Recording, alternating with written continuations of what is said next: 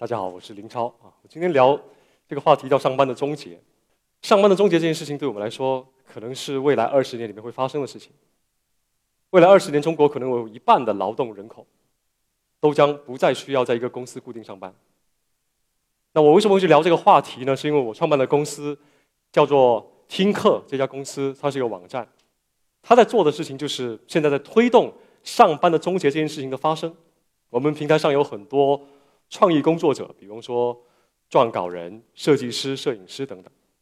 那你会发现这两年很多的企业对这类创意工作者的需求越来越大。这位是陶若树，是我们平台上的一个自由撰稿人。他原来当过媒体人，也做过广告人。今年六月份的时候，他辞职，然后就在我们平台上开始成为一个独立的自由撰稿人。目前他大概为五到八家公司在长期提供服务，比方说。公众号的撰稿，比方说 CEO 的演讲稿，比方说产品包装的文案，那他一个月的收入大概在两万到四万之间。用他的话来讲，他现在觉得自己是真正的自由人，因为他不仅在财务上相对自由，其实在工作的空间和时间上也更加的自由。他喜欢读书，那发现，在自由职业之后，他在一个星期就读完了他过去一年都没有读完的书。他喜欢旅行。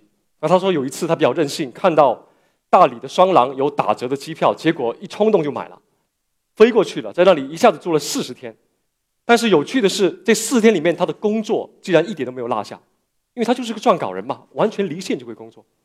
那我想这种自由的生活可能是一种真正自由的生活，而且未来更多的年轻人像他这样子的方式去工作可能会越来越多。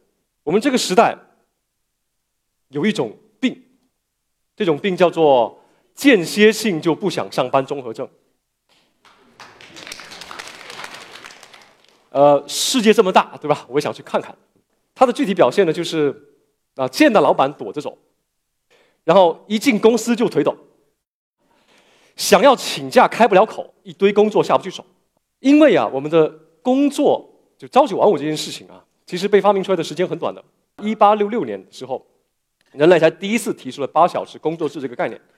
但实际上你会发现，我们的身体进化的时间是很很漫长的，大概一两万年才会整个身体结构才会进行一个大的这个进化。所以，我们现在身体结构跟原始人的身体结构很像。那原始人的身体怎么进化出来的？大家知道，我们的脚啊，我们的手啊，其实脚是为了长距离的步行或奔跑。一个成年原始人呐，一天大概平均行走十公里到二十公里。啊，在座各位有多少人一天行走十公里到二十公里的？然后呢？手是为了攀爬，还有我们的视觉神经中区非常大，在头脑的后勺这个位置。其实是因为我们每天在原始人的时候，每天都需要去看到很多不同的景色，甄别不同的水果有毒还是可以吃，这个到底是只小猫还是一只大老虎，你要去甄别的。所以你的视觉神经中区这么的发达，你的运动的这个躯体这么的发达，是为了让你每天动来动去，而且看很多新鲜的事物。但是我们的工作体系。完全没有实现这一点，每天看着一样东西，每天挤一样地铁，所以你工作久了一定会有一种不适应症。既然有这种这么强烈、普遍的不适应症，为什么我们还要去上班呢？其实是有几个原因的。第一个，生产的原因；第二个，销售的原因；第三个，社会需求水平的原因。生产的原因嘛，很简单了，工业化大生产。大家知道，其实真正八小时工作制被确立下来，是一九一四年福特提出来的。工业化大生产要求很多人聚在一起，在同一个时间、同一个地点，用标准化的方式一起去上班。这种方式我们很能理解，但是这个发明已经经历了一百多年的时间了，一百多年我们还在沿用这套体系，很有趣哦。很多东西都已经发生了翻天覆地的变化，但是工作的习惯还一直延续着，对吧？信息时代在生产层面还需不需要有成千上万的人聚在一个地方，在一个时间点里面一起去协作呢？可能是不需要的。大家都知道当网红啊，可能在座没有几个当网红的，但是你也看过别人当网红，对吧？那当网红，他拿一个相机，对吧？就这么一拍，啊，一二三，对吧？他就挣钱了。他需要有一堆人在后面啊举手啊什么的吗？不需要，对不对？他一个人就可以生产产品了。大家知道撰稿人、自由写手，对吧？写一篇文章，他需要很多人配合吗？不需要。那意味着他可以在白天写，晚上写，可以在凌晨写，对不对？可以在北京写，可以在丽江写，那它一样可以生产。你会发现时间和空间都自由化了。所以生产这个事情在信息时代首先解放出来了。销售，过去的销售其实以企业为主体的，大家知道，你的卖的东西一定要装在一个公司这个壳里面才能被卖出去的，因为有一个东西叫信息不对称嘛，对吧？所以公司需要品牌啊，这样子才有背书，你才会信任它。但现在需要吗？有评价就好了呀，对不对？大众点评啊，对不对？淘宝评价，亲给个好评，连第一次试衣线都跟我说给个好评吧，五星好评，对不对？评价现在是比品牌更重要的东西，因为信息应该是对称化了。所以信息对称化造成的结果是什么？一个人他自己已经可以去生产东西，可以有品牌背书，可以能销售了。所以销售这个环节也在瓦解。第三个。消费层级的升级，或者叫需求层级的升级啊，这个是经典的马斯洛需求理论，我就不详细讲了。简单来讲，下面是生理安全，对吧？再往上升是归属和自尊，再往上是自我实现、审美、创造力等等。一句话来总结，就是你没有面包的时候，你会追求面包的；当你有了面包，你就追求尊严，对不对？当你有了面包尊严，你会追求什么？追求自由，追求自我嘛？很简单的。那这种升级，现在我们中国正在发生。大概很多的人从第二级再往第三级再延伸，那么也就是说，你会发现越年轻的人，他的诉求越往上面去迁移，越希望去做自己喜欢的事情；而年纪越大的人，越受束缚于他以前的经验，他觉得说稳定很重要，有面包可以吃很重要。在五零后、六零后，他们二十几岁求职的时候，大家知道他们最需要的就是面包。在七零后、八零后，说句不客气的话，我也是八零后。我们在求职的时候，您发现尊严很重要。我们希望去一个大公司，去一个好的机构，有名望。但是九零后、零零后呢？他们越往上升，他们越追求自我。所以从供给的层面上来看，你会发现更多的人越来越追求自己做自己喜欢的事情了。那需求呢？需求也是一样的，不断往上升。以前我们追求的都是吃饱饭嘛，但现在需求越来越多元化了。我们会看电影，我们有很多很多各种各样的精神方面的需求，所以整个。供给和需求都发生了一个多元化和碎片化的这样的特征，那么它的匹配起来，你会发现整个体系就在解构。所以我讲完这三点，你会发现信息时代其实对工业时代会产生很大的冲击，在几个层面上，销售、生产、供给、需求都在发生变化，所以原来的上班体系在受到很严重的冲击。这个女生叫做革新啊，她是我们的一个客户。刚才我们讲了，我们一个平台上一个工作者，她是我们的平台上一个雇员。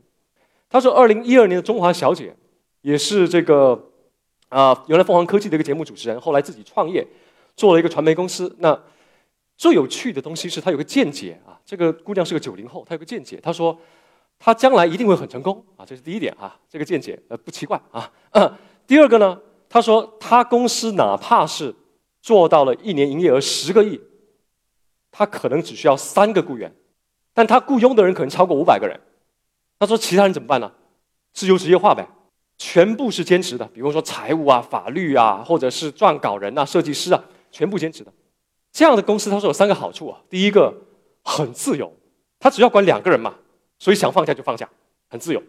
第二个，管理成本极低，只需要管两个人嘛，对不对？第三个，他说利润可能会很高，所以这个有可能是新一代的企业家的想法。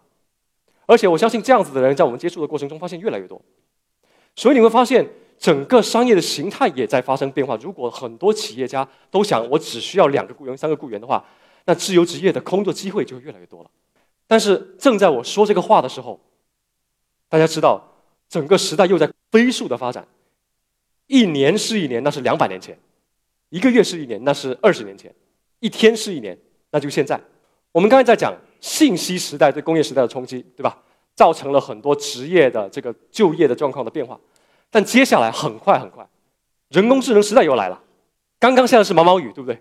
人工智能时代带来的是真正的冰雹式的冲击。大家知道，人工智能直接替代的就是人呐，直接干掉的就是人的劳动力。最近刚刚举办完的世界互联网大会，我不知道大家有没有关心啊？中国有很多科技大佬都去了，那基本上大家在发言的时候都讲说。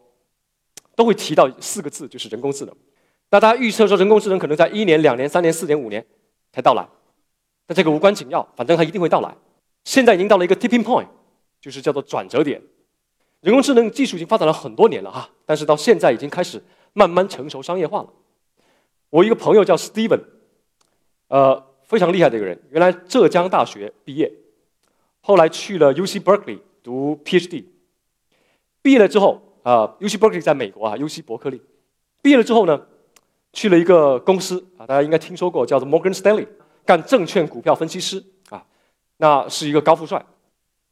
两周前他给我打电话，他说他要失业了。我说你都失业，对不对？我都还没失业呢，对吧？你都失业。他说是啊，现在华尔街流行一种东西，就是智能机器人，直接的通过收集大数据，自动分析之后，生成一个证券和股票分析报告。帮他写完了，他说我以前干的就这个事儿啊，对不对？现在我没活干了，他把百分之九十八的工作都干完了，对吧？剩下我只要签名。我说那那你准备怎么办呢？他说我现在很焦虑，不过我已经想通了，我的下一份职业是要去当一个科幻作家。昆山五月份真实发生的事情，三千八百台机器取代了六万个工人，一夜之间。达芬奇机器人不知道有没有听说过啊？以前动手术什么样子啊？大家看过手术台啊？一个医生对吧？主刀在这里，然后旁边围了一圈人对吧？很热闹。然后镊子对吧？刀、叉、锯对吧？七成熟对吧？啊，以前动手术都这样的哈，现在没有了，失业率高达百分之九十。一个机器人把刀叉镊子全部拿手里面了，没有递刀叉的人了对吧？主刀的医生还在，但是助手都不见了。AlphaGo。李世石，这个不用讲了，今年三月份的事情了。跟大家说，AlphaGo 现在对下围棋已经毫无兴趣了，他开始转行打魔兽争霸了。所以在智力上面，其实机器人也在挑战人类的智力，而且不断的在获胜。这里画了一个地图啊，这个地图不太清楚，就是蓝色区域是机器人怎么样去替代人类的工作啊？随便讲一下，就被蓝色直接覆盖的东西呢，是股票交易员，已经早就没有了，对吧？呃，图书管理员啊，这个就没有了。哎，最近有很有趣哦。律师助理，美国有家硅谷有家公司叫做呃 Blackstone Discovery，他发明了一个基于法律文件的语义分析软件，说是可以把律师的工作效率提高五百倍，直接帮他读文案。所以律师，如果你是大律师没关系啊，但是你旁边那些小助理都没活干了。体育记者，大家知道腾讯和今日头条，这都是大家用的产品啊。其实从今年的下半年开始。已经在用机器人写很多篇体育报道了，在座的各位如果看过体育报道的，我相信至少看过一篇或者五篇或十篇是机器人写的，但是你能分得清楚吗？根本分不清楚，它是现实了，已经在做了。股票分析师对吧？刚才那位说想改行当科幻作家的啊，再被替代了。再往下什么？老师也很有威胁。现在北大讲这个事情，我估计出不了这个门，但是我还是得讲。真的很危险，智能的这个交互，其实现在对替代教育这件事情发展的非常的快速，而且它是个非常大的领域。医生啊，不用讲了，手术机器人对吧？还记得吧？然后呢，其实 AlphaGo 现在有一个很大的应用方向，就是用智能学习的方式去读这个病例和读这个就是拍出来的这个各种样片。大家知道，就医疗诊断的样片，AlphaGo 现在做这个事情，而且已经开始做的很成功了。医生这个职业，现在未来会有很多很多助理医生的工作可能要被取消掉，会被取代掉。再往下走，美国总统，美国总统技术含量不太高啊，我觉得。根据这次大选的情况来看，我觉得美国总统十年之内就会被机器取代掉。但与之相对的，大家知道啊，国家主席啊，中国国家主席在这边是相当难以被取代的啊，他的这个。呃，纵轴是学习曲线啊，横轴是数据成熟时间点，学习曲线很长，啊，非常长，所以很难成熟啊。所以国家主席是个很好的职业方向啊。呃，我我后来给给 Steven 建议说，其实你可以考虑当国家主席的，嗯，只不过这个就业的这个竞争有点激烈啊。那下面我画了一个圈啊，这群人很有意思，其实这群人也就是我们刚才听课最早讲的，叫做创意工作者。在人工智能时代，创意工作者他的工作反而变得很稀缺。大家知道啊，这帮人以前就是传统来讲的文科生、艺术生嘛，对吧？呃，文科生、艺术生在以前，在二十年到十年之间啊，其实失落的很长一段时间啊，特别是北大跟清华的竞争中啊，北大的学生很失落啊。但是未来北大的学生就很有竞争力了啊，因为比方说我们刚才讲的这个撰稿人、设计师、编剧、导演、艺术家、诗人，对吧？还有摄影师等等等等，他们呢的工作呢，主要的产出呢，包含了机器人处理不好的几样非常重要的能力，比如说一个叫做故事感，就是讲故事啊，忽悠人嘛，对吧？第二个呢叫幽默感，第三个是共情啊，共情力是很重要的东西，叫做同情心。这个以前在工作的时候是没什么用的啊，但未来可能很有用。还有审美哈，审美我相信大家已经能意识到很有用了，对吧？你要当网红，你不能没有审美。判断力，判断力哈，智慧 （common sense） 这几项能力是机器现在半次不太具备的。那我们发现说，随着这个机器和人工智能和科技革命的往前走，人会被逼到变得更像人。科技革命，我认为不只是使我们的兽性蓬勃，而应该使我们的人性绽放。而这个就是我们正在发生的事实。中国的互联网啊。野蛮粗放的发展，过去二十年，我觉我觉得我们就是在走肾，靠的是肾啊。未来的二十年，人工智能的二十年，我觉得我们需要走心啊。这里走心写的不太清楚啊，要走心。其实人工智能或者是整个经济发展，有可能给中国带来的从下而上的一个非常完整的一个变化，因为工作很大程度上决定了我们的生活方式和我们的思维方式。如果大家毕业之后两三年、五年、八年，你会发现很多人发朋友圈发来发去，老是跟自己的工作有关。所以工作在塑造你，而如果机器把我们很多重复的劳动力全部都抢掉了，这个饭碗都抢掉了，那就会逼着大家去反思自己，去寻找意义，去重拾自己的同情心和同理心，去变成一个有趣的人，去变成一个会讲故事、会讲笑话的人。这个可能是一个更好的世界，因为你跟这样的人相处，其实往往会更加舒服的。所以，这个也是我们听课在尝试在做的事情。我们觉得说，伴随着整个科技革命的发展，如果我们能从中扮演一个相当来说有有一定作用的这样一个平台来说，那我们希望推动整个中国的创意阶层能够不断的往前走。像我最早讲的陶若树这样的人会越来越多。大家可以越来越像人，而让中国也可能变得越来越美好。这个是听课希望扮演的这个角色，帮这样的人找到他们自己工作和存在的一个平台。这个是我的个人的公众号啊，我希望在努力把我们的生活变得稍微更美好一点。谢谢大家。